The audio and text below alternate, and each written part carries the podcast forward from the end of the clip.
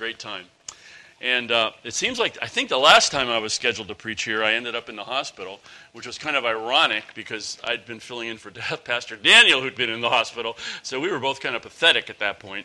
But God has helped us both, and we're both feeling a lot better, Pastor Daniel and myself. I'm very glad for that, and thank you for praying for me. And I'm glad I didn't have to bail out on you today. It's really a pleasure to worship with you. I'm going to take a passage that I no doubt is familiar to many of you, but as with many passages that are familiar in God's Word, there's a reason they're familiar, because we can't hear them too often, and I think it's always good to hear them again. I'll be considering the fourth beatitude from Matthew chapter 5, which has to do with hungering and thirsting for righteousness. Just a couple of brief comments of context before I read the passage. It's been said that the first three beatitudes, which concern poverty of spirit, mourning and meekness,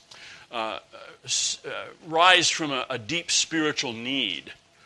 And I think that's right. And then in the fourth beatitude, we come to a promise of satisfaction as we hunger and thirst for righteousness. Another point about context is just to remember that we shouldn't view the beatitudes as kind of a checklist. Okay, I've worked on poverty of spirit, now I can go on to mourning and meekness and hungering and thirsting for righteousness. No, not at all. All of these Christian discipleship character traits are active or should be active all the time in the Christian life. So someone who's hungering and thirsting and for righteousness has not stopped being poor in spirit. Someone who is being merciful has not stopped mourning over his or her sins. You see my point. And that will be important as we try to understand and unfold Matthew chapter 5 and verse 8. And verse 6, sorry. And this beatitude, as all the beatitudes, is brief in words, but rich in meaning. And so we will need to let in the light of other scriptures to interpret what the Lord Jesus Christ is saying. So here Matthew 5, verse 6. Blessed are those who hunger and thirst for righteousness, for they shall be satisfied. Let us pray. We do thank you, Father, for your inspired, infallible, inerrant word. And we pray now that you would speak to us, unfold to us by your Spirit this wonderful beatitude, motivate us by your promise, fill us with the gospel. May we indeed be those who hunger and thirst for righteousness. We pray in Jesus' name. Amen. I hope that a helpful way of looking at this passage is to kind of unfold it in three parts. First, let's consider hungering and thirsting. Then let's consider righteousness. And then let's consider satisfaction or being filled. So first, hungering and thirsting. How do you go about getting to know someone well? Well, I know with men, almost automatically the first question we ask is, what do you do? What's your job? What's your work? And that tells you something about a person. I asked Patsy, is that kind of what women ask each other? And she said, no, I think more typically we ask about one another's children. How many children do you have? What are your children doing? And, of course, that's also work, isn't it? Being a mom is good work, but it is work. But I don't think you know a person well yet just when you know what they do or how they spend their time. And so we push on, and getting to know a person well, we need to know what they think, don't we? What do they value? What's their view of the world, as it were? Now we're getting to know them even better. But I still think we don't know them at their deepest part yet until we know what they desire, what they long for, what they hunger and thirst for. And in a way, only God knows that. And then the person knows that, and we can only know it, I think, as they reveal it to us. But doesn't that summarize, really, what a disciple is? A disciple is known by what he or she does. A disciple is known by what he or she thinks. and especially those truths that we confess. And a disciple is known by what they desire, what they hunger and thirst for. Sometimes we miss the point, I think, that people are created in the image of God are beings of desire. We're not just people of action. We're not just people of thought, though all of that is true. We are people of desire who hunger and thirst for certain things. As fallen creatures born into this world, we are born with a set of desires. The Sermon on the Mount is well known for telling us about some of this. If you consider, for example, Matthew 5, verse 22, "I say to you that everyone who is angry with his brother will be liable to judgment. Whoever insults his brother will be liable to the council, and whoever says you fool will be liable to the hell of fire." In our fallen hearts, there is a raging desire, yes, of hatred, of putting our neighbor in his place and putting ourselves above him.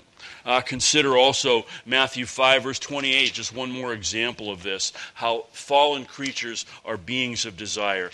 "But I say to you that everyone who looks at a woman with lustful intent has already committed adultery with her in his heart." We are filled as fallen creatures with lustful desires as well. Paul summarizes this in Ephesians chapter 4, verse 22. It's brief, but it's right to the point of describing the fallen creature as creatures of desires.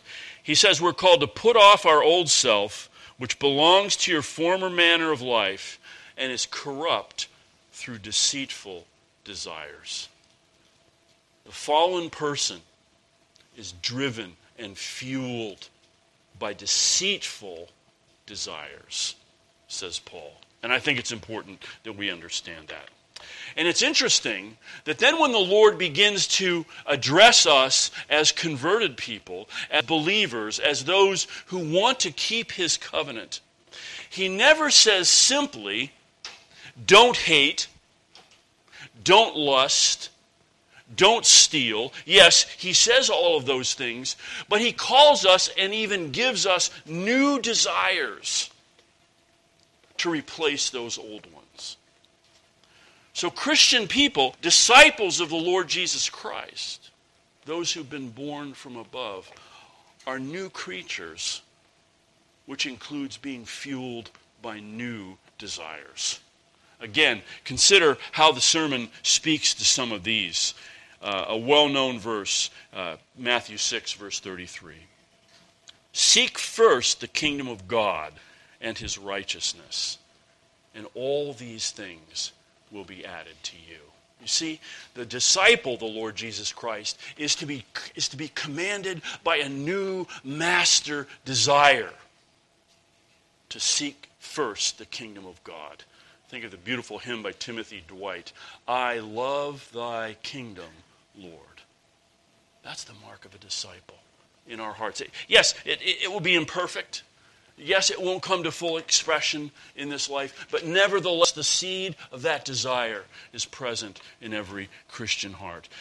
Matthew 7, verse 7, another example of this. "Ask, and it will be given you. Seek, and you will find. Knock, and it will be opened to you." You see, the Christian is hungering and thirsting for new things, for kingdom realities, for godly things. And even as Paul had summarized for us what the fallen desires were, he summarizes also the desires of the new heart.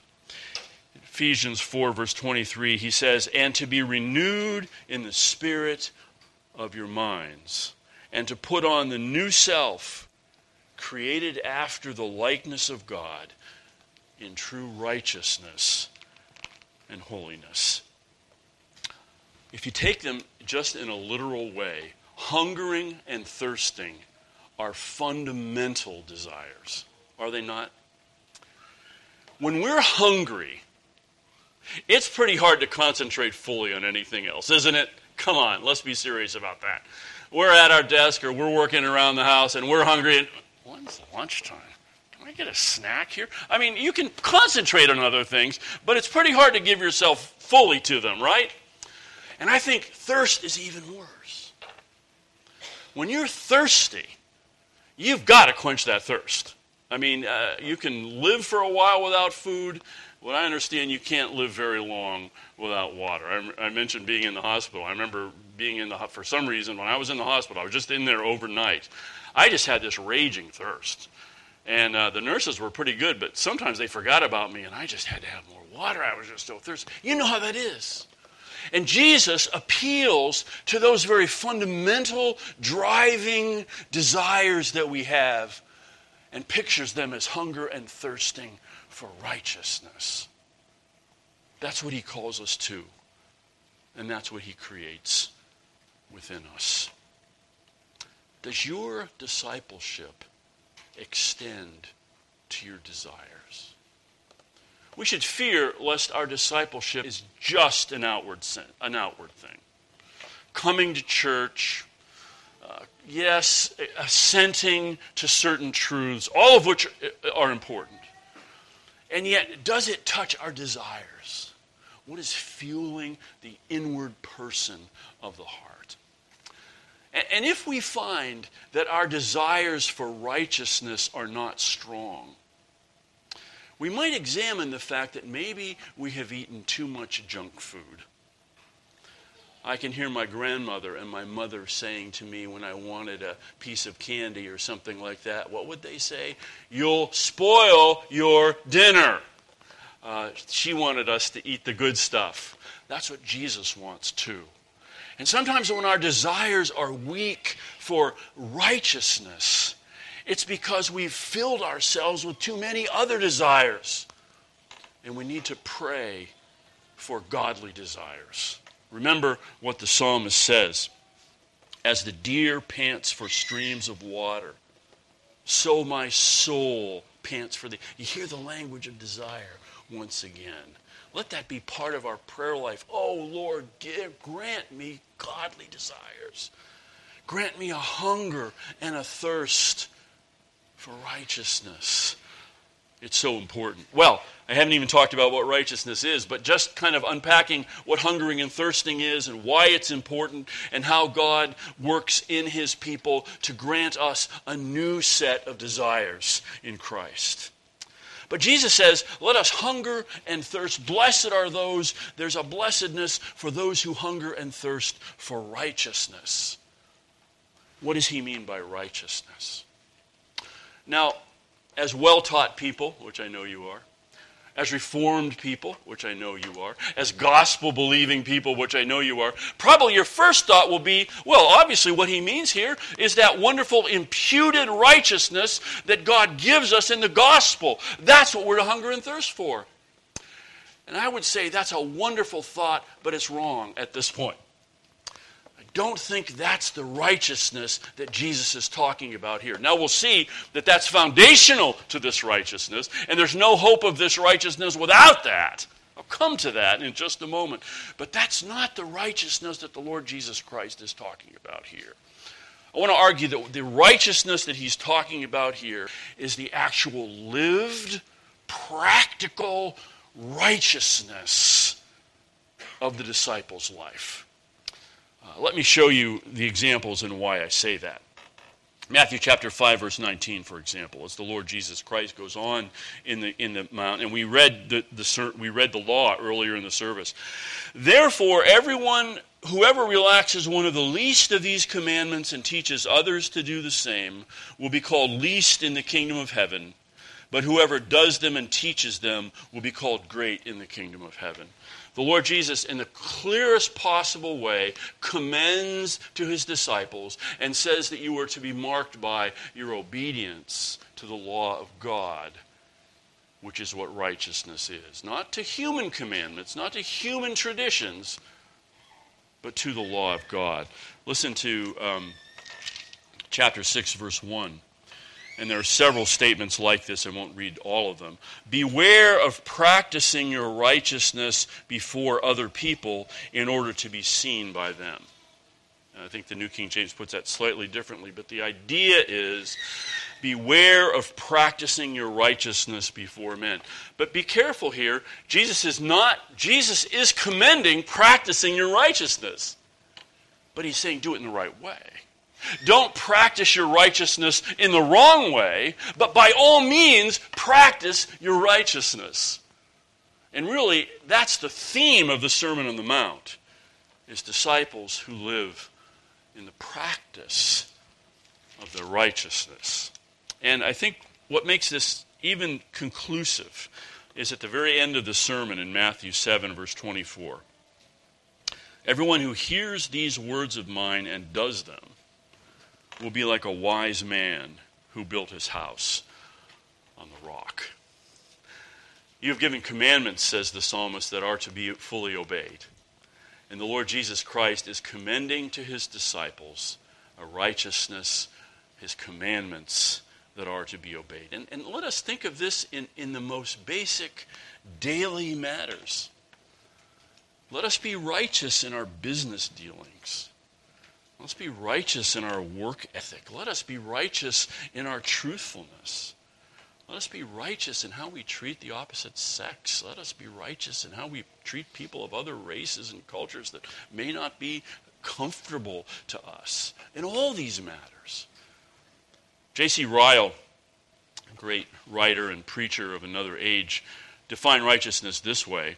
He said it's the desire above all things to be conformed to the mind of God. I think that's a great description of what righteousness is. Martin Lloyd-Jones, who has a wonderful collection of sermons on the Sermon on the Mount, which you're interested in digging more in, I highly recommend those. He put it more simply. He says righteousness is positive holiness. That's what he had to say. Now, at this point, someone may ask, and may wonder, perhaps you're thinking in your mind, but wait a minute, Pastor, now, aren't you kind of talking here about works righteousness now? Aren't you talking now dangerously about kind of a self-righteousness? You're talking about the law, and you're talking about obeying it, and you're talking about practicing it. No, I'm not. I'm not talking about self-righteousness. I'm not talking about a works righteousness. And there are two reasons why I'm not. First of all, remember the context of this beatitude and this righteousness.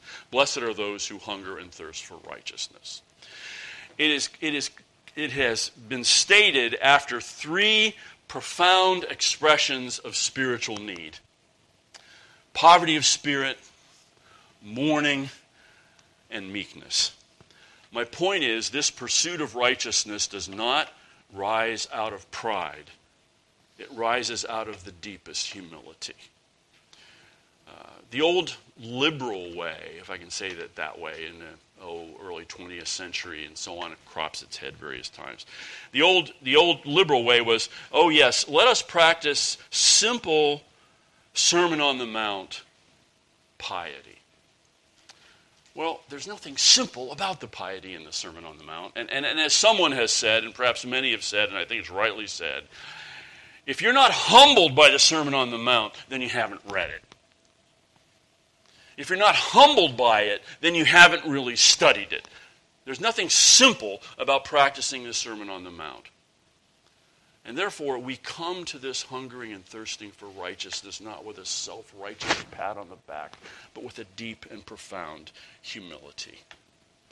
I like the story Spurgeon told about one of his preaching students.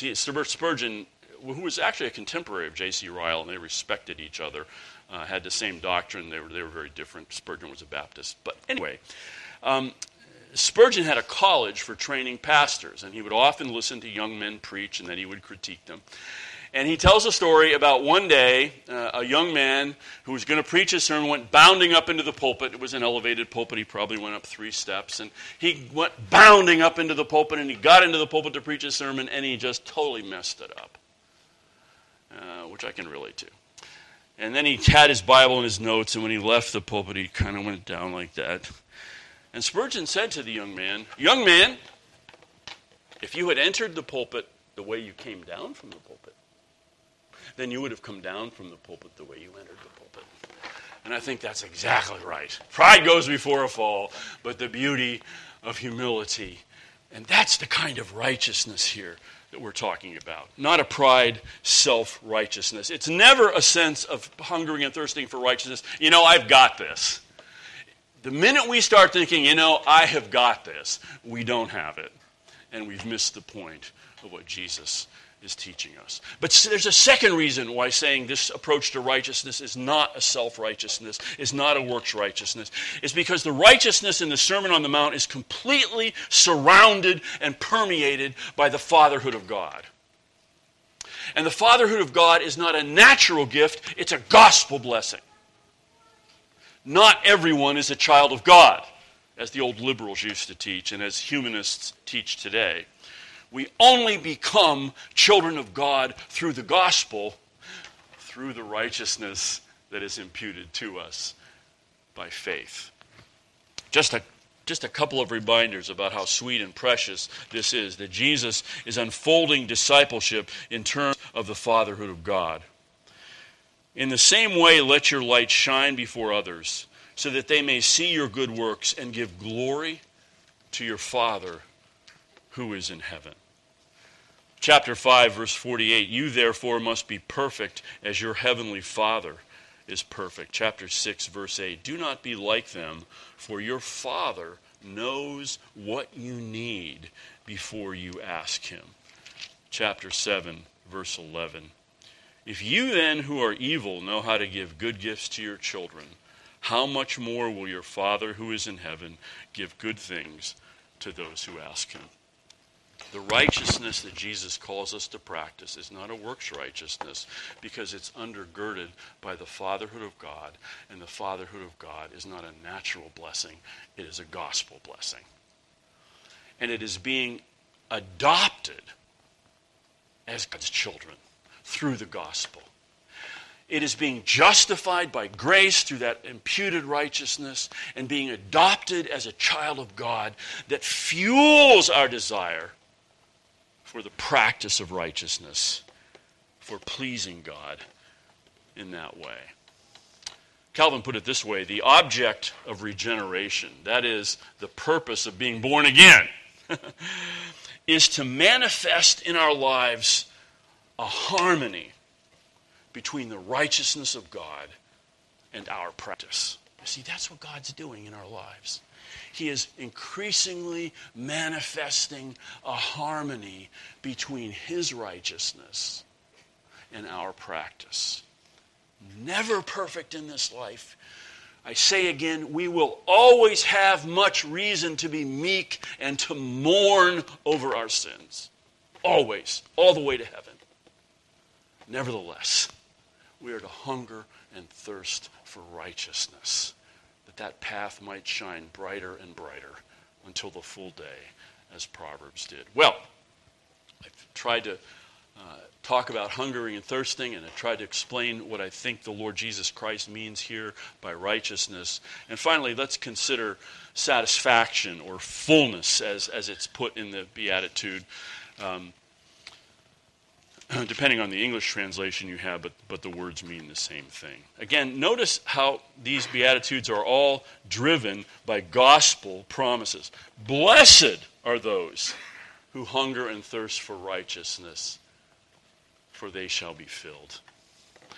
I date myself when I refer to a very popular song from my teenage years, but the band insisted over and over again, I can't get no satisfaction.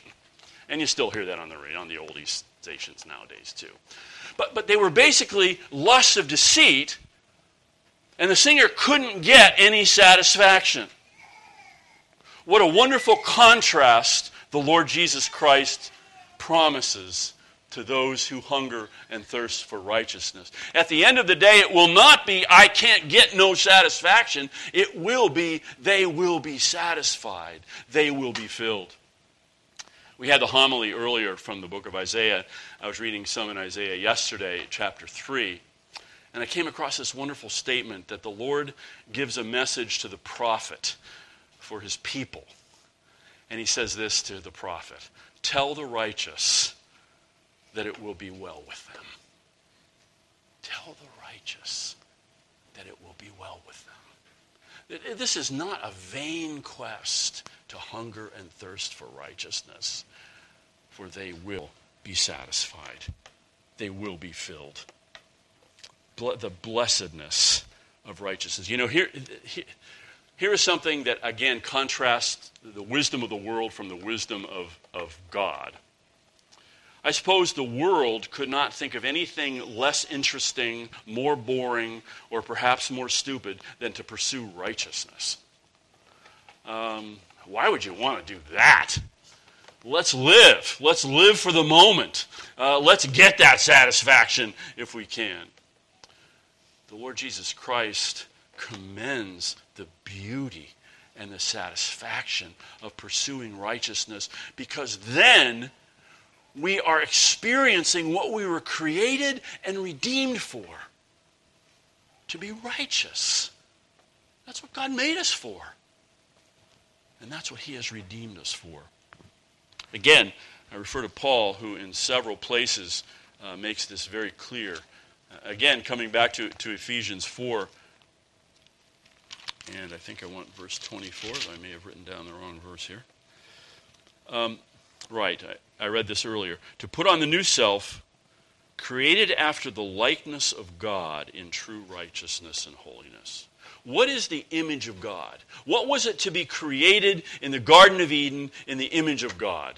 It was to live in true righteousness before God and to enjoy the beauty of that in a sinless way. And of course, we have long abandoned our original righteousness, and we have fallen into sin. But here's the good news. This is being restored in the Lord Jesus Christ.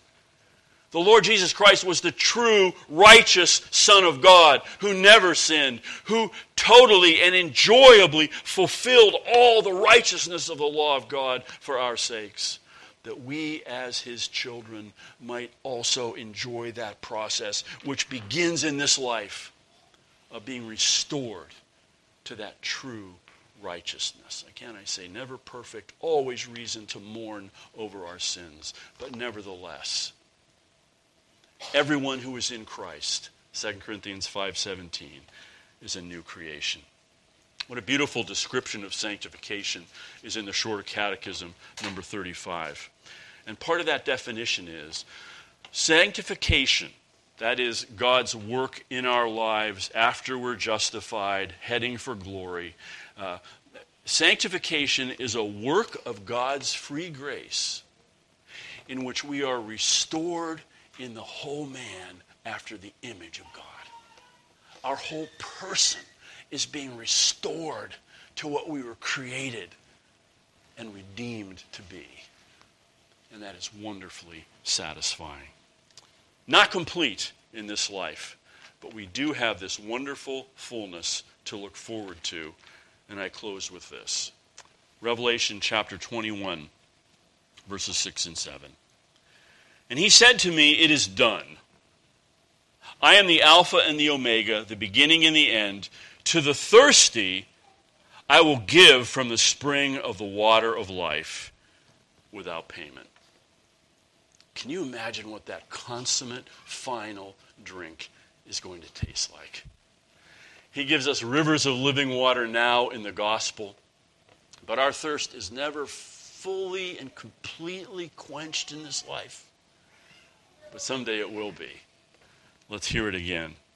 I will give them from the spring of the water of life without payment. That's what we have to look forward to, brothers and sisters. Blessed are those who hunger and thirst for righteousness, for they shall be filled.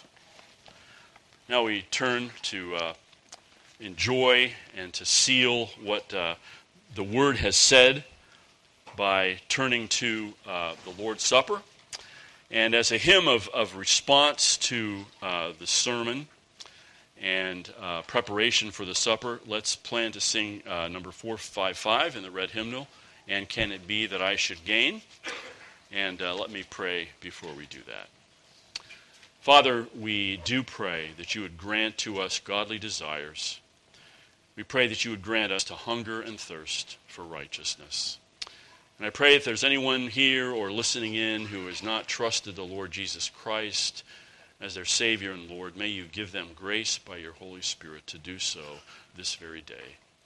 We pray in Jesus' name. Amen. 455, and can it be that I should gain?